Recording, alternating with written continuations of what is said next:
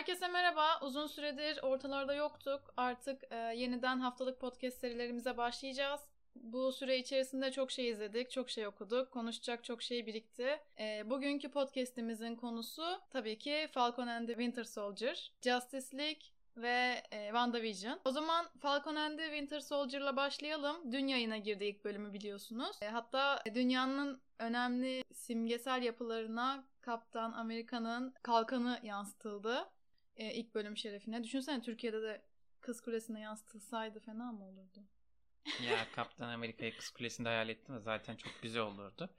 Bildiğin gibi Marvel şimdi dört tane dizi planlıyor. Hatta planlıyor değil, çekti. Prodüksiyonda bitti sayılır. WandaVision yayınlandı. Evet. Falcon and the Winter Soldier var. Hawkeye var. Bir de Loki var. Bunlar sırasıyla yayına girecek. Yani Falcon and the Winter Soldier için ben çok beğendim. Yani dizi ilk bölümüyle WandaVision'a göre bana göre e, çok daha iyi, çok daha güzel. Zaten bizim bu diziden beklentimiz aksiyon.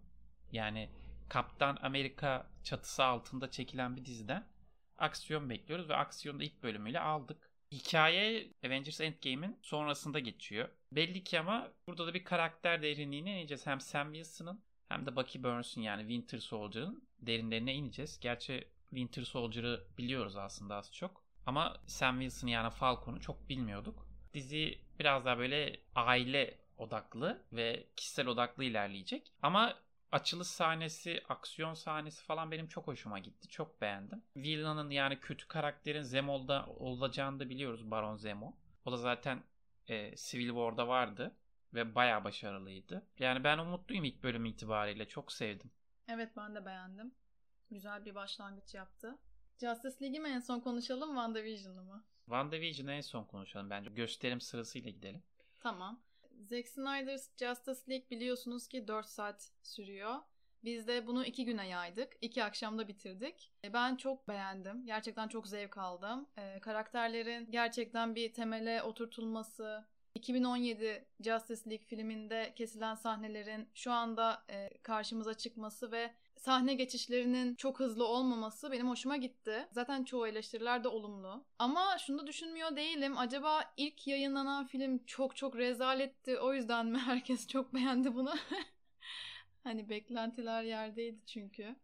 Ben ben öyle düşünüyorum. Kesinlikle katılıyorum. Benim bakış açıma göre de bu film yani Zack Snyder versiyonu Joss Whedon versiyonuna göre daha iyi. Ama genel olarak bir Justice League filmi olarak baktığımızda çok hoşuma gitmedi. Ama önceki filme göre çok çok daha iyi. Bunu da iki sebebe bağlıyorum. Bir süre 4 saatlik bir süre var. 4 saatlik bir sürede çok fazla şey anlatabilirsiniz. Zack Snyder bunu iyi kullanmış bence. Yani anlatmak istediğini çok güzel bir şekilde anlatmış. İlk filmde öyle bir şans yoktu maalesef. Çünkü sinemada yayınlıyorsunuz. Süre daha kısa ve haliyle bazı sahneleri kesmek zorundasınız. Evet Zack Snyder çekmiş olsaydı da o da kesmek zorunda kalacaktı. Aynen öyle. Birçok o birçok sahne olmayacaktı ve belki de hani bu ilk filmdeki ve yani filmin ilk versiyonundaki gibi bir parça pinçik bir bölünmüşlük hissi yok. alacaktık.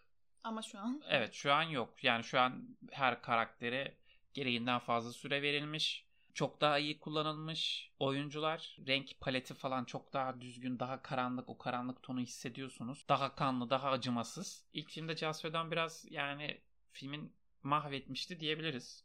Çünkü evet. böyle bir garip espriler falan, gereksiz espriler. Yani klasik onun tarzı zaten. Avengers ve Avengers Age of Ultron'dan da biliyoruz. Bana göre Avengers Age of Ultron'u da mahvetmişti. Yani Ultron karakterine böyle çok sarkastik espriler yapan biri haline getirmişti. Hiç sevmemiştim o filmi. Allah'tan Avengers Infinity War'u kardeşler aldı da film biraz daha ciddi oldu. Yoksa Joss Whedon'la çok zordu. Bu film üzerinde konuşacak olursak benim aklıma yatmayan, yatmayan demin de sevmediğim en büyük konu Batman oldu. Batman'in Ben Affleck'le kesinlikle alakası yok. Şu ana kadar gelmiş geçmiş en iyi Batman. Yani Batman'e yakışan en iyi yüz olduğunu düşünüyorum. Oyunculuk olarak da bence böyle bir eksisi yoktu. Ama adama yazılan senaryo bence çok kötü. Sanki böyle iki dakika sonra can verecekmiş gibi. Aynen öyle. Yani emekli ol, gerçi emekli de olmuş olabilir de gerçekten de. 20 yıllık Batman artık bir sıkılmışlık olabilir. Ama normal şartlar altında Batman'i görünce veya duyunca insan böyle bir şey bekliyor. Karizma ve liderlik özelliği bekliyor. Batman'i duyunca anlar ki insan güvende,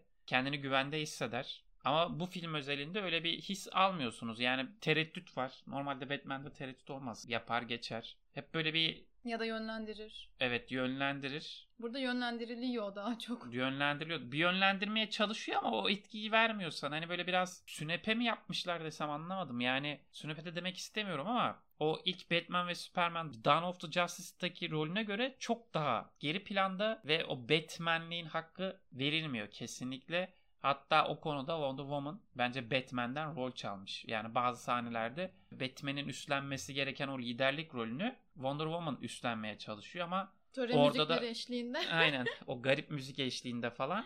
Gal Gadot da o kadar kötü bir oyuncu ki o da çok sırıtıyor yani. Kadının mimik yani mimik denen bir şey yok zaten böyle bir gözünü kırpıyor acayip bir şeyler Evet, yapıyor. Gerçekten hem önemli bir rol verilmiş hem de onu seyirciye hissettiremiyor ya. Hissettiremiyor. Orada bence sıçmışlar. Ya da Zack Snyder sıçmış kelimenin tam anlamıyla. Yani çok daha iyisi olabilirdi yani. Film Batman karakteri üzerinden dönüyor aslında. Yani Batman bir birleştirici unsur. Ama işte ekibi toplayıp böyle birkaç bayat espri yapması dışında Batman'in çok önemli bir rolünü görmüyoruz. Yani hiçbir yerde hiçbir zaman ağırlığını koymuyor. İşte bu reaktör sahnesinde diyor ki siz plana sadık kalın beni bırakın vesaire. Normalde Batman bunu sana söylediğinde sen plana sadık kalırsın ve Batman'i düşünmezsin. Ama burada diğerlerin aklında hep bir soru işareti var. Yani tamam yeni tanışıyorsunuz filmde.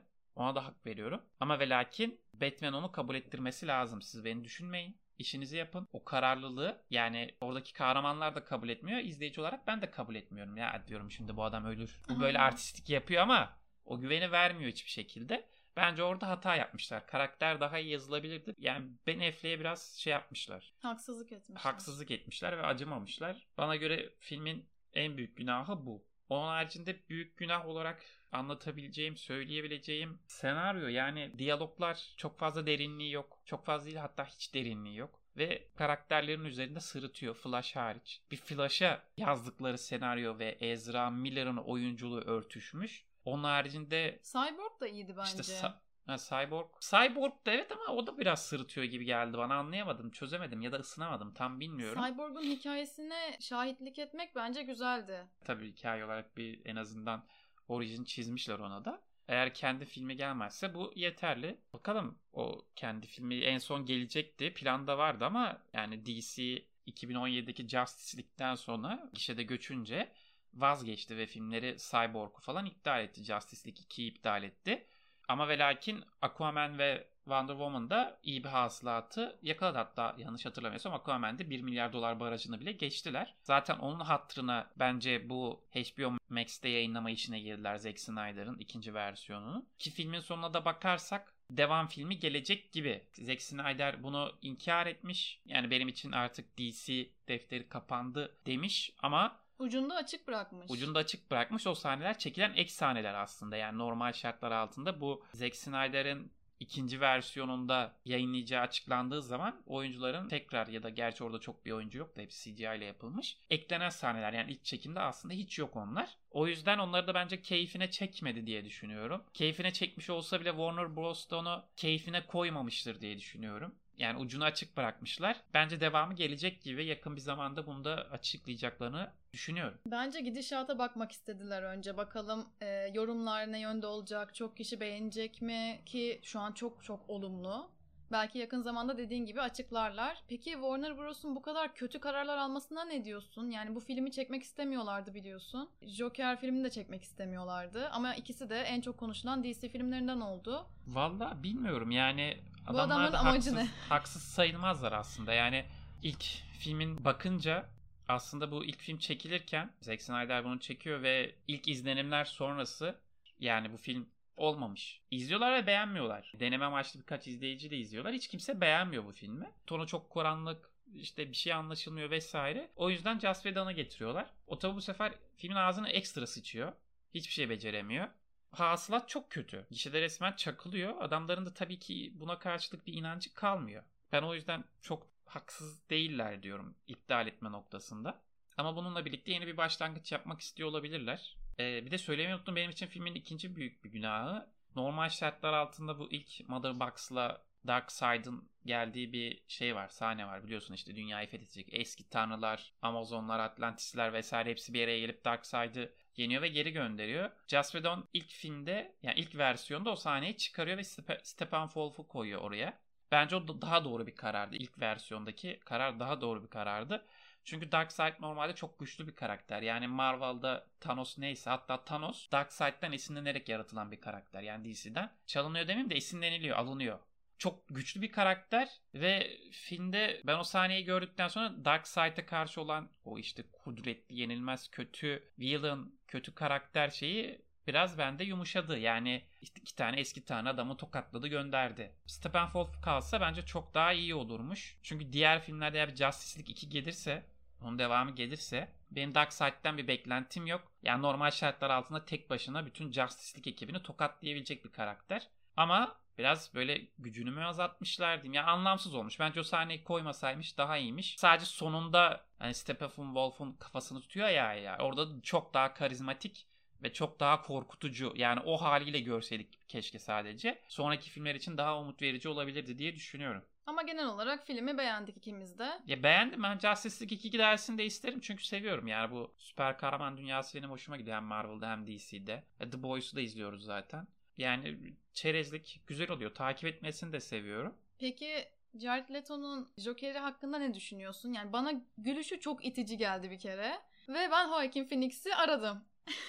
İşte onlar da dediğim gibi o Warner Bros'un kafası karışık ve evrenler de farklı. Şimdi ekstra bir Batman filmi çekiyorlar, ekstra bir Joker filmi çekiyorlar. Hani bu mevcut evrenin dışında ama ve lakin birleştirebilirler. İleride işte bu Flash'la bir zaman kayması yaşatıp öyle bir onun da zaten bir animasyon filmi vardı Flash'ın Flash Flashpoint Paradox diye. O da çok güzel izlemenizi tavsiye ederim. Oradaki gibi bir kırılma yaratıp zamanda bütün evrenleri birleştirebilirler. Normalde Joaquin Phoenix'in Joker ile buradaki Joker'in alakası yok yani bu evrende değil. Ama birleştirebilirler orada bir ihtimal var. Ben de çok beğenmedim yani Jared Leto'nun Joker'i olmamış. Çok olmamış değil. Burada bence çok sırıtmıyor. Çok iyi değil. Hani efsanevi bir hatırlanacak Joker performansı değil. Ama çok da kötü değil. Bu senaryo dahilinde ve bu film dahilinde, bu evren dahilinde bence iş görür. Hatta buradaki kabus sahnesindeki oyunculuğu da bence çok sırıtmıyordu. İyiydi yani. Ya adama hatırı sayılır bir vakit tanımamışlar bir kere. Hani iki dakika mı üç dakika mı ne gördük? O da ekstra çekim. Normalde yok. Sonradan çekilmiş ve eklenmiş. Evet bir de izlerken şeyi hissediyorsun. Hani Joker karakterini şu ana kadar çok çok başarılı oyunculardan izlediğimiz için bence Jared Leto'da onun bir baskısı var. Hani onu hissedebiliyorum. Genel olarak ben de sevdim ve ikinci filmin gelmesini de isterim keyifle izledik yani bu 4 saatlik filmi. Peki son olarak WandaVision hakkında ne düşünüyorsun? Genel olarak ben beğenmedim. Okuduğum yorumlarda da insanlar çok fazla beğenmedi. 9 bölümden oluşuyor sezon ve 9 bölümün ilk 4-5 bölümünde neredeyse hiçbir şey olmuyor. Yani klasik bir aile hayatı izliyoruz. O izlediğimiz klasik aile hayatını da bence bir yani sitcom formatında vermişler ama komik de değildi. Yani ben esprilere gülmedim, beni güldürmedi. Normalde orada yapmaya çalıştıkları şey şu. Kevin Feige demişti ki biz filmleri üretiyoruz ama bu filmler klasik bir süper kahraman filmi değil. İşte örnek veriyorum Ant-Man bir soygun filmi. Kaptan Amerika Winter Soldier bir aslında ideoloji filmi. Hani orada belli bir şeyleri var, anlattıkları bir hikaye var. Onun paralelinde WandaVision'a düşen de bir komedi, sitcom gibi düşünmüşler. Yani daha eğlenceli. Evet, bir... daha eğlenceli olsun diye ama ben oradaki senaryoyu çok beğenmedim. Bazı bölümleri çok iyiydi. Şimdi bölüm sayısını hatırlamıyorum ama sonlara doğru bir vites arttırıyor. Evrenle olan bağını kuvvetlendirdikçe vites arttırıyor ve hoşuna gidiyor. O bölümlerden birinde zaten neden bir sitcom tarzının seçildiği işte WandaVision'ın da orijinine gidiyoruz. Olayı da çok güzel bir şekilde açıklamışlar. Hani o, onu da gördükten sonra aslında bu sitcom tercihinin çok şey mantıksız olmadığını anlıyorsun. Ama ve lakin beni çok sarmadı bu. Sonunda da büyük beklentiler vardı. Yani bu Marvel MCU ile alakalı bağlantıları noktasında gelecek filmlere yol yapması açısından çok büyük beklentileri vardı. Onların da hiçbir karşılanmadı. Yani orta halli bir villain'la birlikte hikaye sonlandırıldı. Hani belki WandaVision'ı güçlendirmesi açısından bir yol kat etti. Ama büyük bir yol kat etmedi. Ben genel değerlendirme kapsamında çok beğendiğimi söyleyemem. 9 bölüm izledik mi izledik. Keşke evrenle ilgili çok daha fazla şey verselerdi ama olmadı. WandaVision'da çok beğenilen bir karakter de vardı. Sen de sevdin. Agatha Harkness. O bayağı iyiydi. Catelyn Han. Sanırım devam filmlerinde de yer Dev- alacak. Evet büyük ihtimal yer alır çünkü karakter çok sevildi. Kadın çok iyi oynamış. Hem dizide yer alır hem filmlerde yer alır. O kadına kullanırlar diye tahmin ediyorum. Konuşacaklarımız sanırım bu bölümde bu kadar. Evet bu bölümde genel olarak son aylarda izlediğimiz e, önemli dizilerden bahsettik. Haftaya Son, konuşacağız. son günlerde gerçi evet WandaVision dolayı evet son WandaVision aylarda. işi bozdu. Aynen. Haftaya çekeceğimiz podcast yayınımızda da Netflix'teki film ve dizilerden bahsedeceğiz. Bir de şu anda bence çoğunuzun bildiği ama bizim daha yeni başladığımız bir dizi var. Çok beğendik. Şu an e, spoiler vermeyeceğim. Haftaya ondan da bahsedeceğiz. Artık dediğim gibi haftalık podcast yayınlarımıza başladık. E, arayı hızlıca kapatmayı düşünüyoruz. Bu yayında bahsettiğimiz film ve dizileri de kültürflix.com'da ayrıntılı olarak inceleme yazılarını yayınladık. Okuyabilirsiniz. E, bizi YouTube'dan, Twitter'dan, Instagram'dan takip edebilirsiniz. O zaman görüşmek üzere. Görüşmek üzere. Kendinize iyi bakın.